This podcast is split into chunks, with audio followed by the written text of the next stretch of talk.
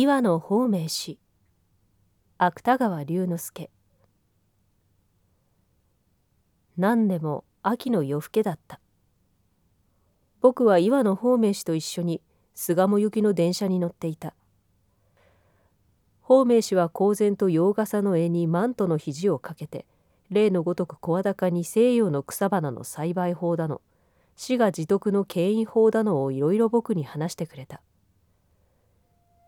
そのうちにどういう表紙だったか話題が当時評判だったある小説の売れ行きに落ちたすると方明氏は傍若無人に「しかし君新進作家とか何とか言ったってそんなに本は売れやしないだろう。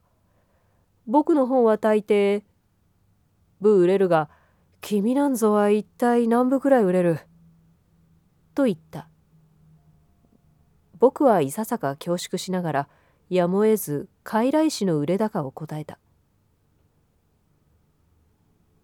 皆そんなものかね。方明氏はさらに追求した。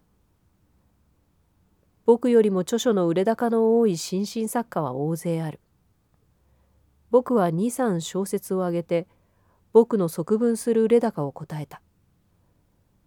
それらは不幸にも死の著書より多数は売れ行きがいいに違いなかった。そうかね。存外よく売れるな。方明氏は一瞬間不審そうに顔を曇らせた。がそれは文字通り一瞬間に過ぎなかった。僕がまだ何とも答えないうちに死の目にはたちまち前のようなはつらつたる光が返ってきた。と同時に方明氏はあたかも天下を憐れむがごとく悠然とこう言い放った。もっとも僕の小説は難しいからな。